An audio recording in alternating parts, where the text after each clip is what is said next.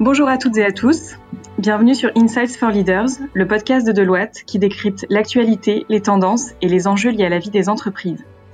Nous vous donnons rendez-vous à chaque épisode pour partager notre vision, nos idées, nos conseils et nourrir la réflexion des dirigeants d'entreprise autour de trois grandes thématiques, la technologie, le développement durable et les talents. Pour ce premier épisode de notre série sur l'alternance, nous allons essayer de comprendre pourquoi l'alternance est devenue un incontournable pour les entreprises aujourd'hui et pour en parler, nous recevons Philippe Rasek, associé responsable des activités d'externalisation pour Deloitte en France, et Jennifer Jenkins, directrice du développement pour Stephenson Formation. Alors, première question, l'alternance, selon vous, est-il un levier stratégique encore émergent ou déjà pleinement reconnu par les entreprises? Je me permets de répondre. Ce levier-là existe depuis déjà un certain nombre d'années, euh, donc il peut, on peut se dire qu'il est déjà reconnu et notamment sur le secteur qui euh, qui a créé ce, ce système, euh, l'artisanat. Ça fait maintenant 170 ans que, que le contrat d'apprentissage existe. C'est quand même assez conséquent et il, on, on, observe, et c'est en ça que ça peut être émergent, on observe une extension euh, sur d'autres secteurs d'activité qui n'avaient pas euh, utilisé ce moyen de pour avoir pour sourcer hein, ses collaborateurs ou pour former euh, les futurs collaborateurs, on assiste à une extension sur d'autres secteurs. Donc en ça, c'est un c'est un dispositif euh, qui est déjà reconnu et qui est en revanche émergent et sur un certain nombre d'autres secteurs et qui euh, ne cesse de croître sur des secteurs comme le commerce de détail. là, on enregistre cette année 40% de plus de contrats d'apprentissage et on voit aussi que c'est lié au secteur d'activité qui n'avait pas eu besoin euh, de, de, de, ce dispositif ou qui n'avait pas connu ce dispositif et euh, c'est aussi une question de taille d'entreprise qui, qui avait peut-être des a priori. Hein. On assiste aussi à une très forte croissance sur les TPE et PME du contrat d'apprentissage. Là, ça, ça représente euh, cette année un quart des contrats d'apprentissage. Donc plusieurs choses, plusieurs paramètres font que c'est émergent euh, sur un sur un certain nombre de secteurs et de tailles d'entreprise et c'est euh, en même temps déjà reconnu sur un certain nombre de secteurs. Voilà, je sais pas Philippe si tu veux. Oui, mais, merci merci beaucoup euh, euh, Jennifer. Je j'abonderai volontiers dans dans ton sens euh, avec une réponse qui qui est de dire que c'est à la fois euh, un, levier euh, émergent et, maintenant reconnu.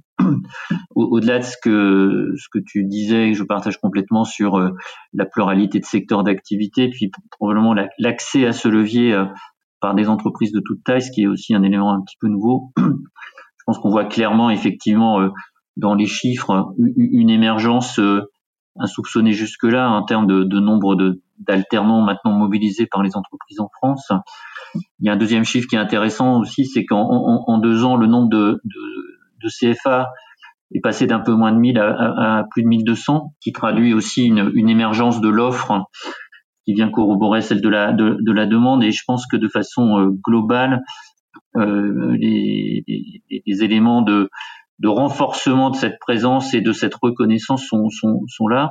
Je dirais simplement quand même que euh, on, on, est toujours euh, dans un schéma où si on se compare à nos, à nos voisins et par exemple à nos voisins allemands, on, on reste quand même encore un petit peu en, en, retrait. Je pense que l'assimilation complète et la, la, consolidation de ces chiffres mérite d'être d'être d'être regardée et, et, je pense que effectivement le l'exemple allemand évidemment dans un contexte je dirais économique peut-être politique un peu différent n'est qu'un référentiel parmi d'autres mais je pense qu'on a encore un peu de de, de, de, chemin possible pour que le, le, processus euh, et le levier soient complètement reconnus, mais, mais très clairement à la fois côté entreprise où, où, l'offre est, est, de plus en plus euh, importante et, et, et, et, solide, et puis aussi euh, du côté euh, bah, des, des, des, candidats, des, des, alternants eux-mêmes, je pense que il y a, y a, une forme de reconnaissance que clairement l'effort, je dirais un peu enfin que, l'État a su euh, aussi euh,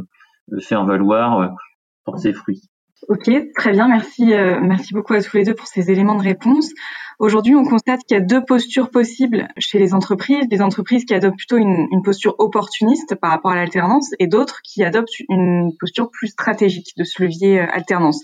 Alors comment on fait pour passer de cette posture opportuniste à une gestion plus stratégique? Ah bah ça, on, on, l'a vu très clairement nous euh, chez Stephenson Formation. On, voit justement pour euh, ça, ça, fait écho à ce que je disais précédemment.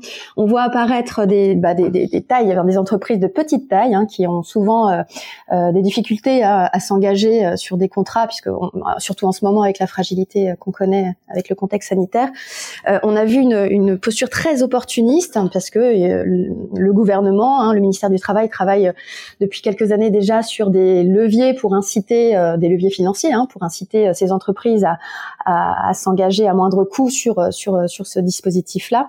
Euh, nous, on, on, on, constate que ces, ces, ces, mêmes entreprises qui font le choix euh, de saisir cette opportunité peuvent s'inscrire parfois dans une stratégie.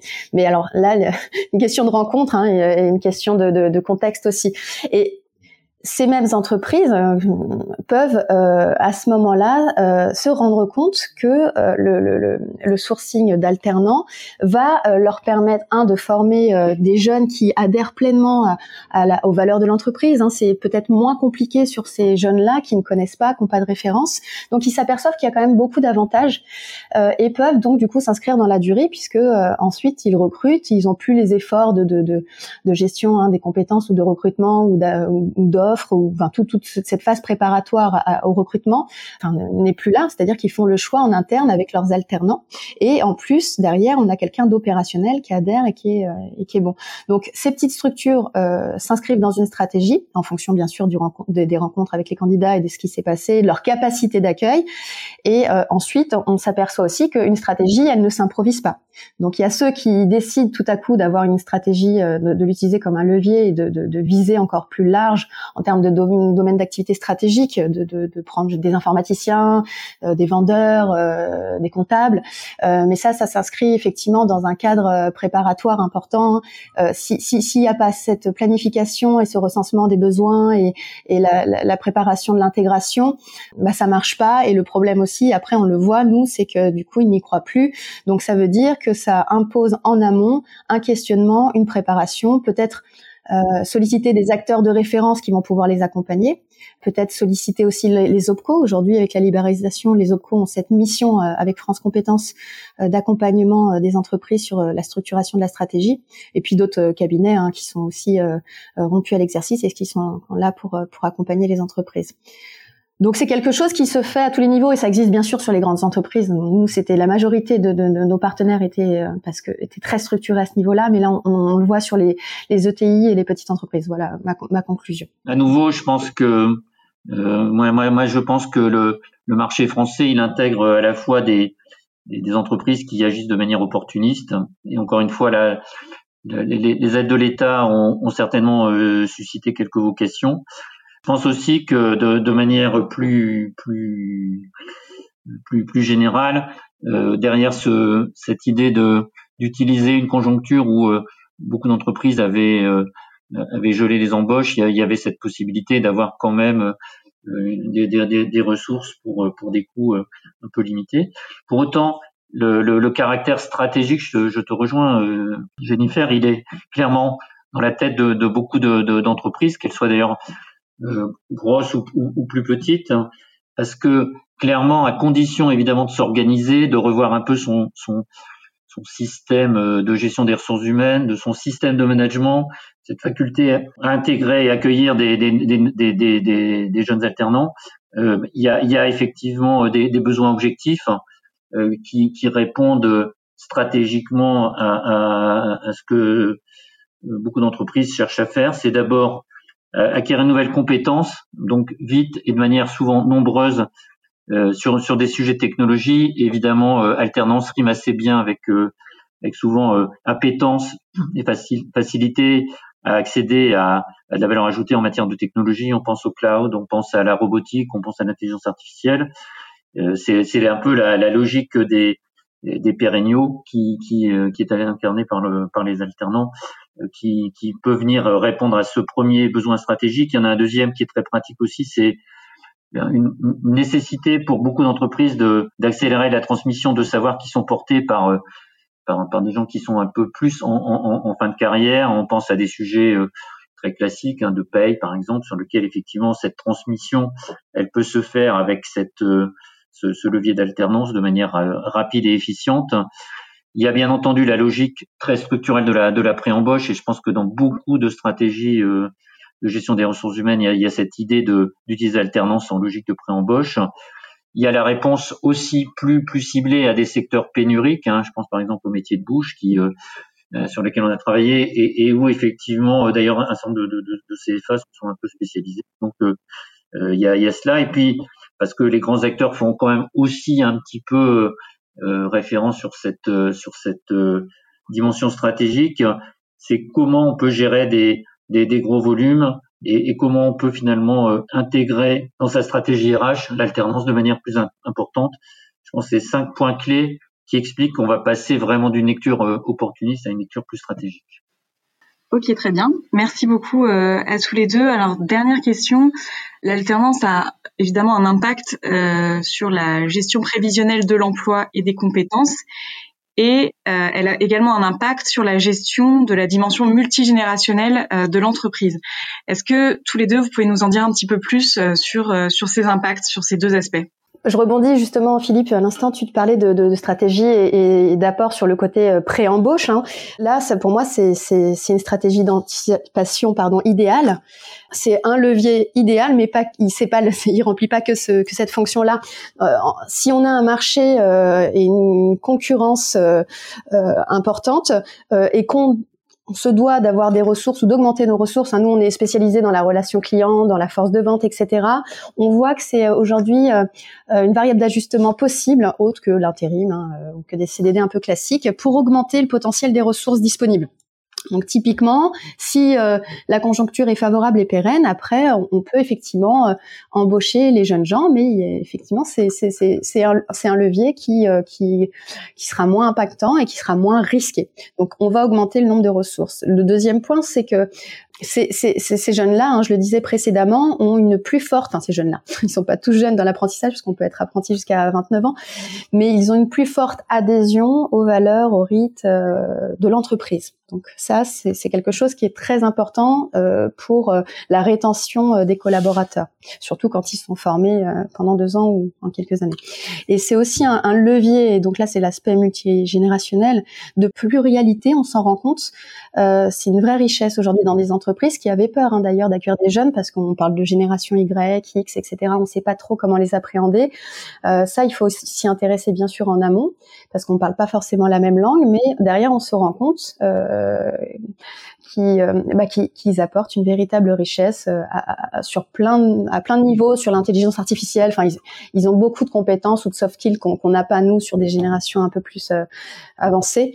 voilà. Si je peux dire, en revanche, il y a, y a une il faut être attentif, en revanche, euh, à la manière dont, dont on va euh, intégrer ces collaborateurs, justement, qui sont en quête, bon, cette d'expérience, hein, je peux vous dire ça, ça fait quelques années que je suis euh, au CFA Stephenson, ils ont vraiment besoin de transparence, de sens et d'authenticité. À partir de là, il y a une véritable implication, ils deviennent ambassadeurs, il y a une loyauté. Mais c'est vrai qu'il faut pas rater cette transparence.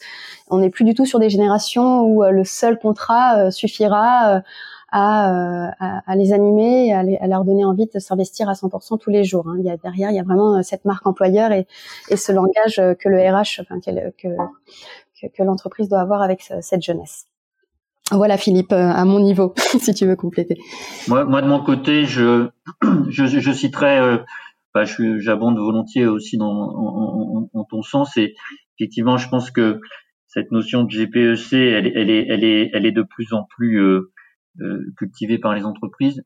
Euh, ils, appellent un certain nombre de, de, de, changements. On parle beaucoup de, de future of work, du, du, futur du monde du travail. On est dans une conjoncture évidemment beaucoup de certitudes et beaucoup de choses acquises euh, ne le sont plus tant que ça.